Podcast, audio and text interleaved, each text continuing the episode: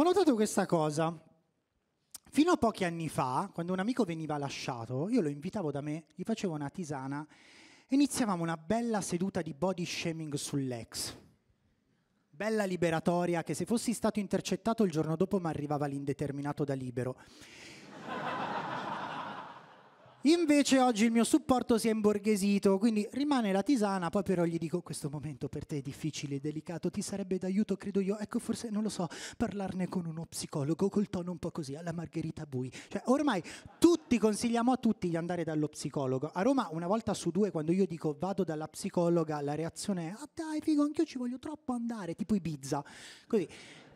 Che poi io alla fine sono tre mesetti che ci vado, è una, è una cosa nuova, però mi piace andarci perché la mia psicologa è una lei al ragionamento mi ci fa arrivare, no? Tipo che mi fa, signor Gattano, l'ultima relazione che lei ha avuto era segreta. E cosa le ricorda il segreto nella sua vita?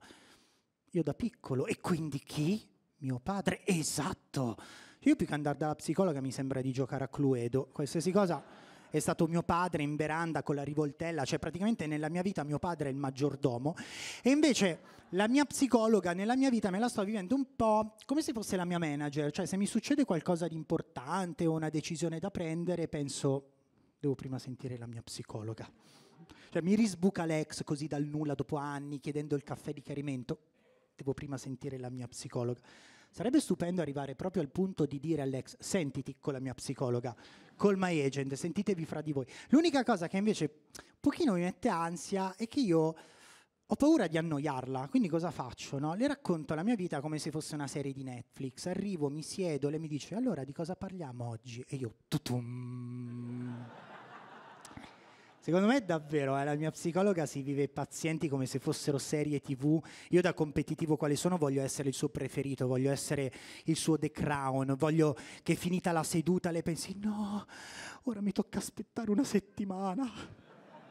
Come faccio? Come cazzo? Io apposta, eh, la seduta gliela stoppo in mezzo allo storytelling. Eh sì, eh sì, voglio essere il suo paziente preferito, no? Fortunatamente, ecco, dalla mia ho la carta dell'omosessualità che è una roba, eh? la mia puntata sul coming out se l'è divorata.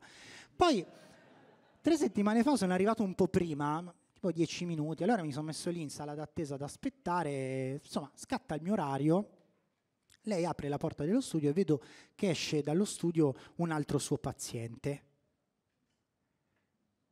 gay e nero, una serie tv imbattibile l'intersezionalità che ti schiaccia, mi sono sentito anonimo come una serie tv di Rai 1, ho ripensato alla mia puntata sul coming out noiosissima in una famiglia di bianchi piemontesi, in una casa con riscaldamento e mia mamma comprensiva che mi abbraccia dicendomi tranquillo amore, ora troveremo uno psicologo per tuo papà. E poi ho ripensato alla sua puntata sul suo coming out, anzi sul suo non coming out, lui che non lo dice a nessuno, scappa dal Ghana, arriva pieno di speranze in Italia, si ritrova presidente della Camera Lorenzo Fontana. Cioè, un dramma imbattibile, quindi cosa ho fatto? Sono entrato in studio, ho cambiato subito il mio episodio, doveva andare in onda quello, la lite furente tra me e il tecnico della caldaia, però dopo che si è vista Moonlight, cioè, dovevo andare dovevo andare a rialzo per forza, quindi le ho sparato la puntata bullismo alle medie, che con gli psicologi funziona sempre. Infatti lei è presissima, era lì tipo popcorn, no? E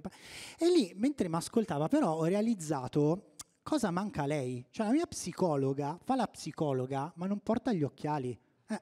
Eh, no, lo psicologo l'occhiale ce lo deve avere, c'è tutta una gestualità legata all'occhiale che io da paziente esigo. Io quando le ho raccontato che da bambino ero andato alla coppa a rubare il cartonato del riso Scotti per avere Jerry accanto al letto, cioè io mi aspettavo almeno questo. Cioè, il poliziotto quando ti urla mani in alto e ti punta la pistola, io ti sto dicendo che provavo una pulsione per Gerry Scotti, non mi punti l'occhiale, cosa ti paga fare? Cioè, l'occhiale fa divisa, è come, che ne so, il primario all'ospedale con lo stetoscopio, non gli serve un cazzo, lo stetoscopio lo tiene così, tipo boa di struzzo, mi dire, ehi, io sono il primario, sono il numero uno, guardatemi, sono qui, sono qui. Però, camice più stetoscopio fa divisa e la divisa fa fiducia, invece lo psicologo sul look è abbandonato a se stesso, è un guaio. La psichiatra di un amico vestiva desiguale. L'ha lasciata. Desigual va bene se insegni yoga, ma se mi prescrivi del Tavor e ti vesti desigual, il Tavor ce lo smezziamo. Grazie.